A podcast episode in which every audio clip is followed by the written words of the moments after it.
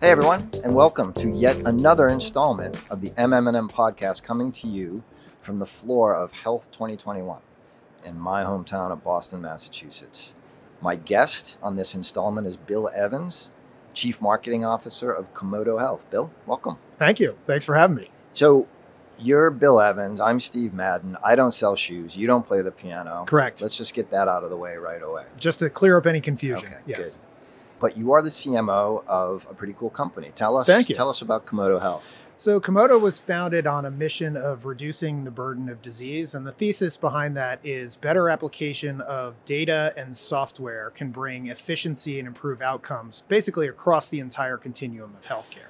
So as the company has evolved, we've amassed the most complete data asset on the planet to get a more precise view of the patient. It is the largest collection of claims, administrative, payer, lab data that you can have access to. Unlike traditional legacy aggregators, we do not sell our data, however. You access the value of that asset through a suite of enterprise applications or software that have use cases across the continuum of healthcare, whether that be clinical trial management, improving efficiency there, to pre-market strategies with medical affairs and physicians, all the way through all of the analytics you'd run in commercialization. And the interesting thing about Komodo is we actually extend beyond just pharma. We do a lot of work with agencies, consultancies, payers, basically the entire healthcare market, because this desire for a better view of the patient journey is just unlocking potential across a number of points of pain across the system. So that's a pretty big throwdown. How many data points off the top of your head? How many data points do you have? We had 330 million lives covered in the United States. So basically the entire coverable population. Yeah. Yes.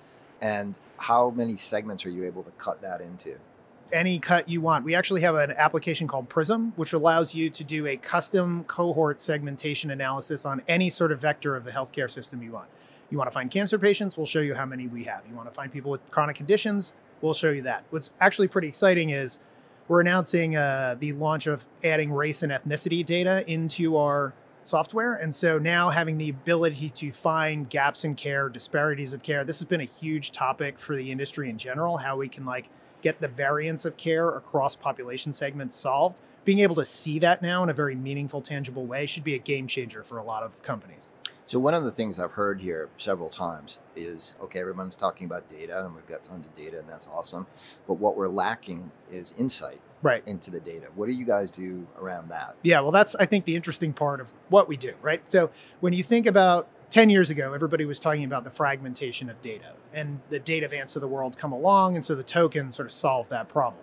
Now everybody, one of the common gripes I hear is if we could just get payers, administrators, doctors, pharma to all come along and put their data together, we'd get a much better ability to affect outcomes on patients. And that's basically the secret sauce of what Komodo does. So as we bring in these sources of data that are de-identified at the patient level at the source, our data science teams do a lot of work to harmonize all of that into a cohesive view of the patient.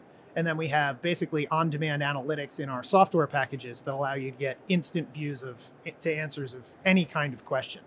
So the old way of doing this, right, at a pharmaceutical company was you would build a data lake, you would buy some data, you'd hire a data science team. It's a very manual process. And we work with a lot of those organizations to enhance and improve the capabilities and investments they've already made. But now having a single source of truth on the entire journey of the patient is just something that hasn't existed before. And that's what's fueling the phenomenal growth of the company. So you explain it so well that it sounds easy peasy. Marketing guy. But clearly it's not. What are some of the challenges that you guys face? It's going to sound like an odd answer, but one of the biggest things that we face is that people have a certain way they're used to working, right? The old adage used to be nobody gets fired for hiring IBM. Well, nobody gets fired for building a data lake and starting an Amazon cloud and going and sourcing data, right? But that is inherently flawed, right? It's slow, it's laggy, right? It's incomplete. You look across a lot of how businesses operate, and even in the massive amount of effort it takes cross teams, cross functions, all of your agency partners, everybody's looking at the patient through a different view of the world. And so everybody's working in earnest and trying to get to a better outcome. But that single source of truth, that universal view of the patient, is just a completely new way of doing things. if you think about the analogy I always make is like when you wanted to build a music collection, we're old men, right? You were limited by a number of factors. You had your budget, what the record store had, distribution, right? But when you bought your music, you owned it. Now you have an Apple Music subscription and you have access to all the music in the world, but you don't own any of it. And that is a change in thinking about ownership of data that is just, the new world is here. This is how companies are going to operate. And that's some of the headwinds that we face. That's a great analogy and I'm going to steal it. Okay. Plus you called them records and I completely... I almost said CDs and you know I'm getting to the point where even people on my team are like, what's a CD? Yeah. No, but they understand vinyl. Yes. Yes, vinyl they understand.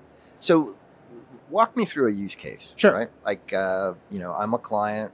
I come to you. I say, I need your help. How does this work? 100%. I'll do this. Let's start with an SMB. You're a emerging biotech. You have a molecule you have confidence in. You're starting to think about like phase 2 of your clinical trial, all the way through what happens from there to get ready for commercialization. So a company like Komodo has a lot of benefits for you, right? A, you don't have to spend money on infrastructure. You don't have to spend money on data. Like right out of the box, licensing through the software, you have access to all of that. So in this case, we can help you optimize your clinical trial site selection. So if you get one unviable site off of your agenda, that saves you $200,000, $300,000, right? Which accelerates the time to which you can get that molecule to its next endpoint. So we do a lot of work in clinical trial site and study selection to help you find populations, fill trials faster, and ultimately that has a benefit in terms of the efficiency of bringing a drug to market. You've now moved along the system. You're in phase 3. You're getting ready for commercialization. We have software that helps you identify who are the clinicians of influence that are actually going to be prescribing your drug. So when you talk about pre-market education, finding the right doctors, being able to have those conversations with your medical affairs teams out in the field, primes the market for a successful launch. Then we also take it a step further, which is like you need to understand what your forecasting is to do budget, resourcing, sales, territory planning, all the things that come with actually launching the drug. And so we give you a better look at like what the prescribing habits are of those patients, where the patient of those clinicians, where the patient populations are. So you get a much more higher level of confidence at where you're actually spending the resources you have because you only get one shot to launch that drug. So in a lot of ways, we're the backstop on building confidence around the bets you're making as an organization on where you're spending your money, where you're deploying your people, and how you're getting your drug to market. And that's just one instance of how we help. So, you know, I'm not trying to be glib, but it sounds almost as if you're a software company. We are a software company. You are. So we are a SaaS business. You are a software SaaS company. Tell me about that, because that's, you know, that's a completely different approach to this. Well, you talked about the headwinds before. You're talking about an industry that is, rightly so, been very reliant on consultants, right? And that is a time-intensive, static process, right? So you hire a consultancy to go out and do this analytics for you. You get a report back. It may be in a dashboard-like environment, but it's not real-time and it's not live. So that has been a game changer for our customers. The ability, you know, COVID was an interesting use case where all of the sort of legacy models of having your own data, they were trying to figure out what was going to happen in market with patient populations, with treatment paradigms, all of that stuff, but nobody had a COVID-like event in their data that they could use as a lookalike model. We were able to run those analytics in real time. So having that at your fingertips and being able to do it in the moment is a completely new way of thinking about how to design like a patient-centric approach to working with the market. What effect has COVID had on all of this? Well, it's actually driven, I'm sure you've talked to a number of people that talk about these transitions where, you know, field teams in particular have to now be much more precise in their engagements with doctors, right? We'll just start there. The serendipity of walking into the office, pulling your iPad out, kind of spending 5 minutes, kind of chatting with the office staff to figure out what's going on. Those days are over, right? If your invite to a Zoom call is not going to be what that clinician is needing to deal with in that moment, they're not going to take your call. So being able to look at the data in our software and say, okay, Dr. Madden is seeing this kind of patient, he's prescribing this kind of volume, he's running these kind of tests, therefore I know how my company could better support him. So I come armed to that conversation with value as opposed to like trying to investigate where we can help. That's just one small piece of it. So you can get right to it. You can respect, we can respect the time. Yeah. And say, I'm going to get right to this and tell you how I can help you. Yep.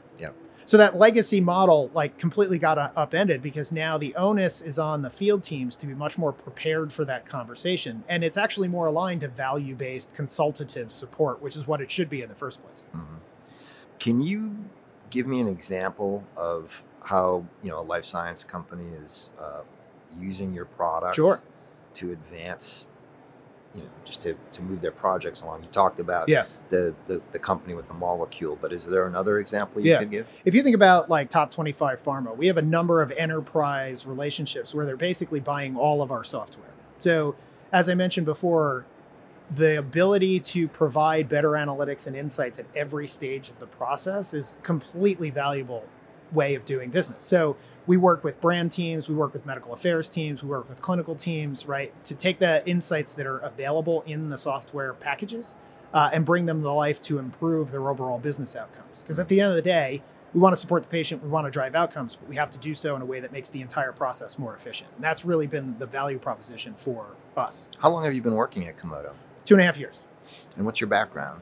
So I have been a marketer my whole career. Prior to Komodo, I was the CMO at Watson Health. We were having a conversation about that before.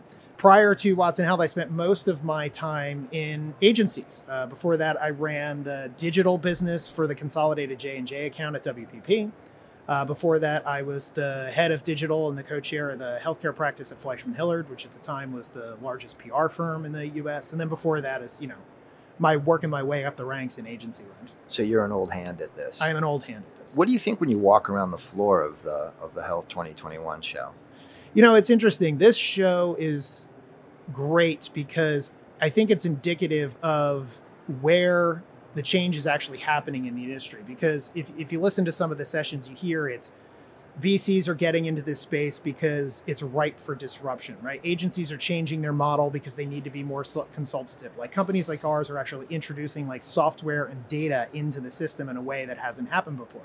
And so it's neat to kind of see all of these folks coming together because we're all sort of in it to solve this problem. And it's really going to take a multi-dimensional approach to make it happen.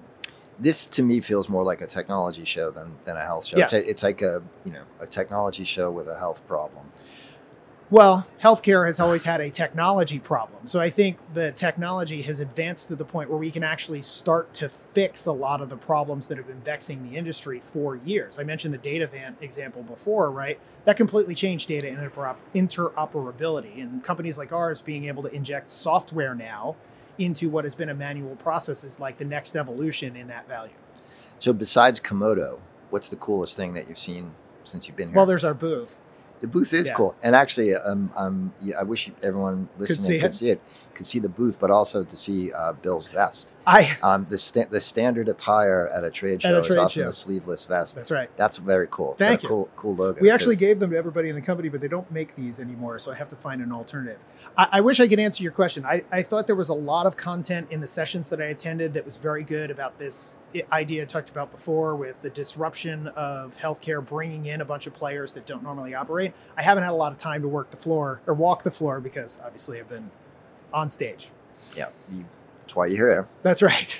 And finally, how does it feel to be back? Great. At a conference? You know, we were at dinner last night, and it's just the ability to sit and continue to build relationships with your coworkers is invaluable. Like in 10 minutes of conversation with a couple of folks last night, we fixed and solved and brainstormed like a bunch of things that probably would have taken hours and hours and hours of meetings otherwise, just because we're sitting there like hashing it out. Right. So I have missed that in-person experience. I think all of us have. So it's been fantastic. I forgot about sore feet at trade shows. Yeah. And I also forgot about trade show breath, you know, from breathing recirculated air for so long. But that's a first world problem. That's right. And I'll be leaving soon, so I don't have to worry about it. Listen, anything else about Komodo you thought I might ask? I think you guys listening, come to komodohealth.com, check us out. If you've got a problem that you can't solve, we can probably help you. I'm going to have to charge you for that. Okay, that's fine. Put it on my bill. My guest has been Bill Evans, Chief Marketing Officer of Komodo Health. Been a great talk. Another guy from New Jersey. There you go. Thanks for having me. Thanks. You've been listening to the MM+M podcast. I'm Steve Madden, Editor-in-Chief and General Manager of MM+M, coming to you from the floor of Health 2021. Thanks for listening, everyone.